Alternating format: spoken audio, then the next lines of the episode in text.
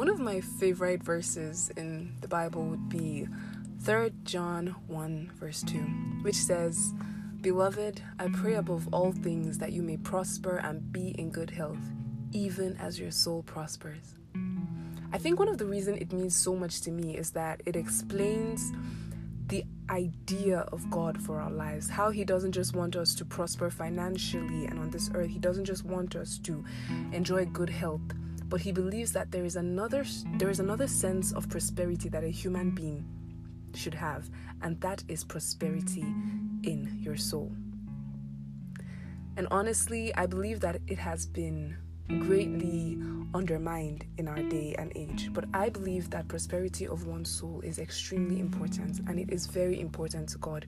God desires that you enjoy prosperity life healing freedom and rest in your soul Hi, my name is Favor, and this is the first episode of my podcast with Love Wura. I'm going to begin this with a little introduction because, you know, I feel like you should know a little about the person that you're listening to right now. So, I'm going to use the first few minutes of this podcast to introduce myself to you and let you know who I am, at least a little bit of that. Okay? okay. So, like I said earlier, my name is Favor. And I'm sure you're wondering, oh, if her name is Favor, then why is the name of the podcast with Love Wura? Well, Wura is also my name. It's a name that has caught on. I didn't expect it to, but it did. It was not given to me by my family or anything. You wouldn't even find it in my birth certificate, and it's not a name that was given to me by anyone in my family. It was given to me by a very good friend who has gone to be with the Lord.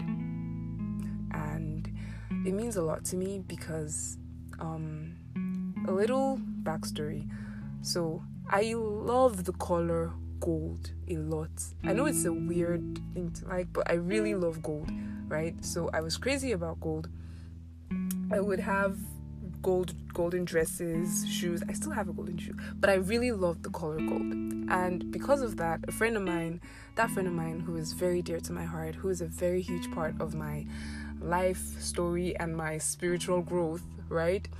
He started calling me Wura, which is a Yoruba name that means gold. Okay? And he used to call me Wura, and then ideally he would call me Adewura when you know in serious cases he would call me Adewura, which is a Yoruba name, fully is a royal name, which means golden crown or crown of gold. And I think another thing that made me fall in love with that name is the is one of my favorite verses of scripture again would be Isaiah chapter 62. I'm thinking verse 2. In fact, the whole of Isaiah chapter 62 pretty much has my heart.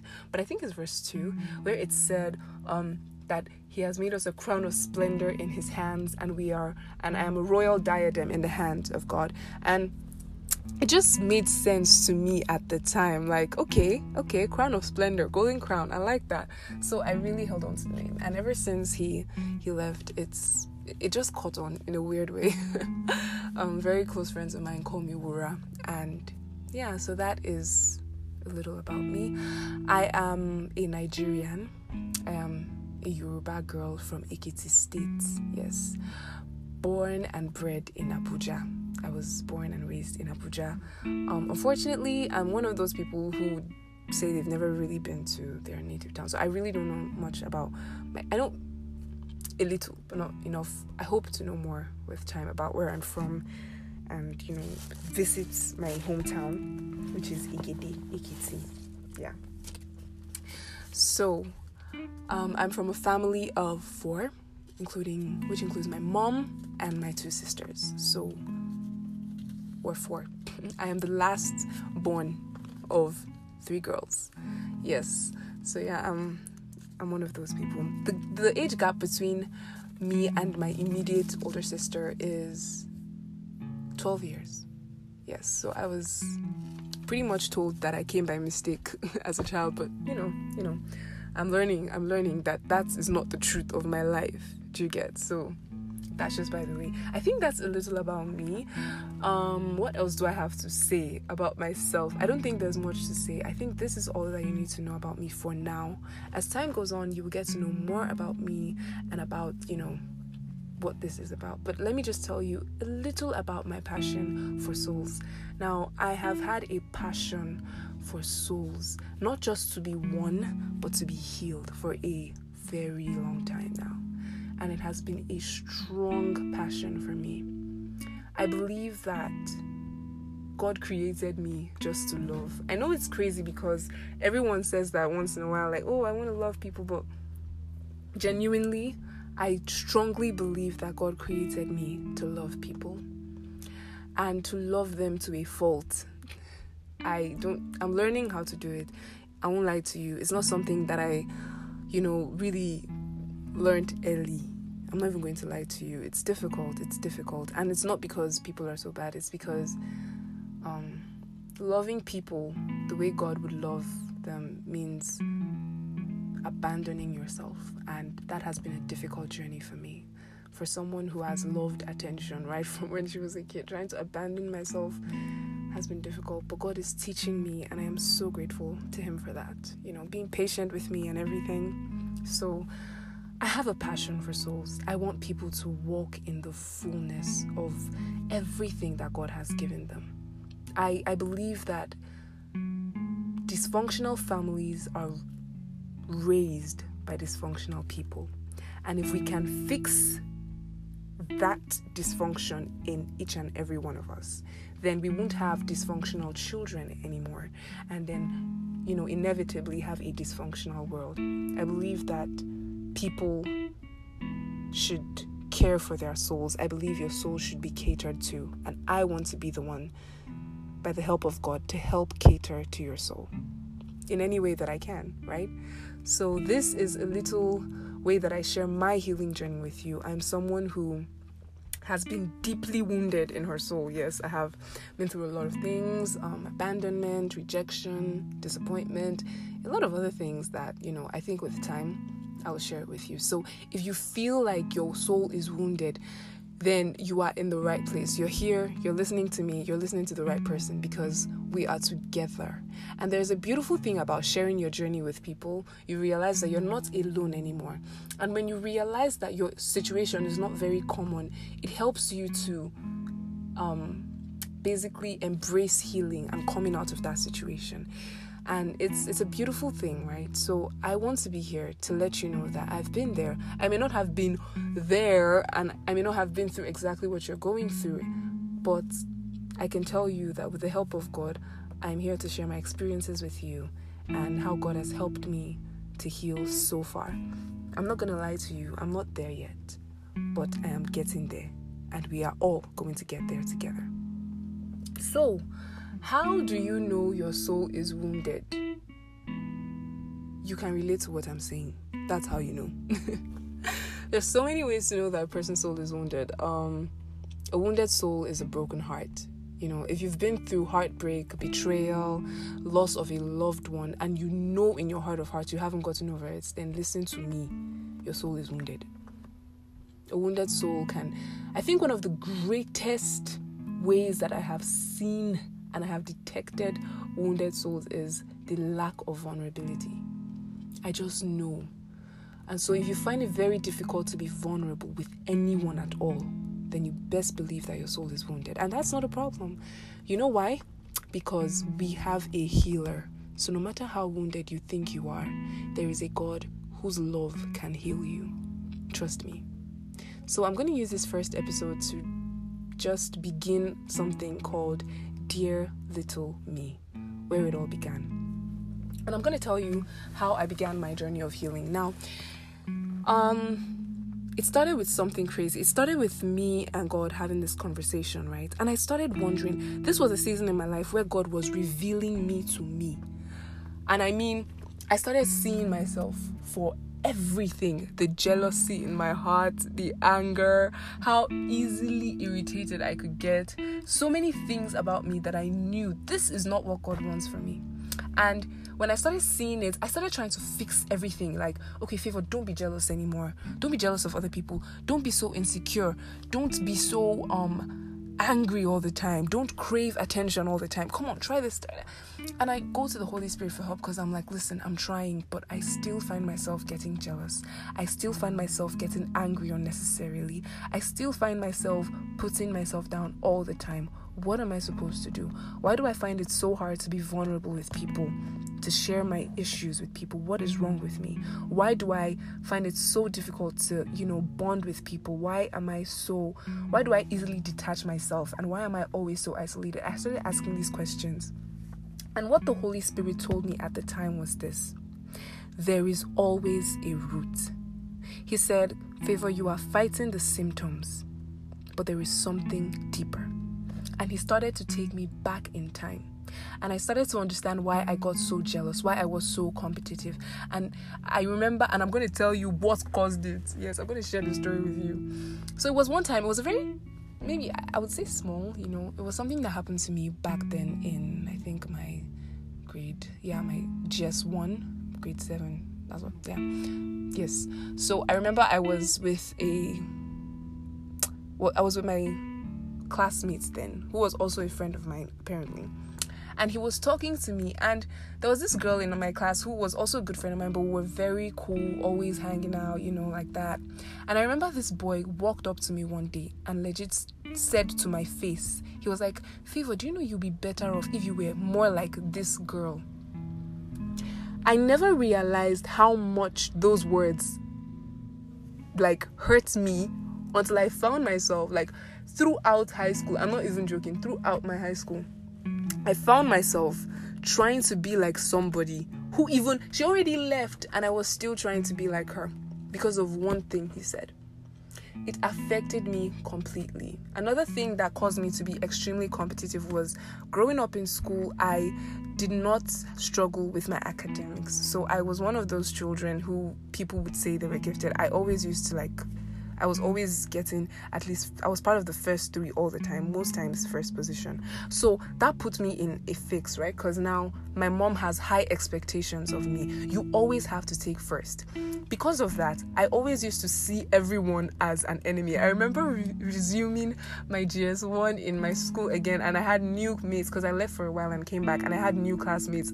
And there's this boy that was the shining star of the school, and I'm like, okay, I'm looking at him, and I'm like, okay, favor what are his weaknesses academically. Like I wanted to know what it was at the time.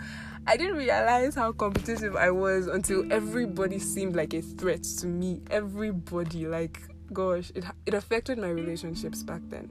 And this is just one backstory. This is one little thing that caused so much pain for me, you know. And this is why we need to do this exercise. We need to take time back. Yes, you need to take a step back and actually remember where did it all begin? You weren't always this angry. You weren't always this timid. You weren't always this scared of people. You weren't always this jealous. You weren't always this insecure. Something happened along the line. And when you find out what happened, it brings you to a point of peace with yourself because now you know where it all went wrong. So, we're going to begin this with asking, I'm going to begin this with asking you this question Where did it all go wrong? What happened? And maybe some memories are coming right now. You don't have to be scared. I'm going to say this to you because, and I, I'm probably going to be saying this every episode. God is willing to heal you. God is not angry with you. And if you feel it is not important to go back in time and actually remember, I'm going to tell you this God is timeless. God works in a timeless zone. This means that even if it was something that happened to you 10, 20 years ago, as long as you are still hurt, God is still feeling that pain, just like it happened just this season, just this moment. That is how intentional He is about you. That's how much He cares for you. He cares for you so much so much so, right? That he still feels your pain. It may have happened to you. In fact, even the person that did it to you may have forgotten. You even feel like you have forgotten, but I promise you, I promise you, God hasn't forgotten. You know why? Because He still sees those tears, He still sees your pain, and He's still moved. The Bible says in Psalm 147, verse 3, that God is that what He will heal your soul, He will bring rest to your soul. And this is what God wants to do in your life. He wants to heal the brokenhearted. The Bible says in that same 147 verse 3 that He heals the brokenhearted. I beg your pardon. And if your heart is broken, then you have to know, you need to know now. I think this needs to sink in. One, God is not angry with you, He sees you as His royal diadem and a crown of splendor in His hands. And He wants to heal your soul, He wants to help you to get better. Okay? So, don't be so mad at yourself. Don't be so upset with yourself anymore be vulnerable enough. If you cannot be vulnerable with people, that's fine. But you can definitely be vulnerable with God. He is right there, listening to you, closer than your skin. So you don't have to feel ashamed. The day in my life that I had to write down everything that I remember that was done to me, I remember crying so much that day. I cried because it was difficult to be that vulnerable, but I also cried because I started to see with the, the, how deep God's love is and how much He still cares for me. Even at times that I saw myself as the most broken and messed up person in the world, God still saw something in me and said, I'm going to use her. he said, I'm going to use her like that. And he's like, and I'm like, God, I remember when I came to, and maybe this is a word for someone that needs it. I, I, I used to deal with a lot. I, I still struggle with this low self esteem. Like, I find it difficult to tell myself I can do things, especially when someone like God is like, oh, he wants to use me. Do you know how many times I've put myself aside? I'm like, ah, I'm not good enough for this. I, I can't do this. When I wanted to start this podcast, I told myself again, favor you, you know, what do you want to tell people? What do you really have to say to anybody that can benefit them? And I remember God saying something. He said, even if you are broken, I will still fix you and use you. So why not allow me? And that is a word for someone.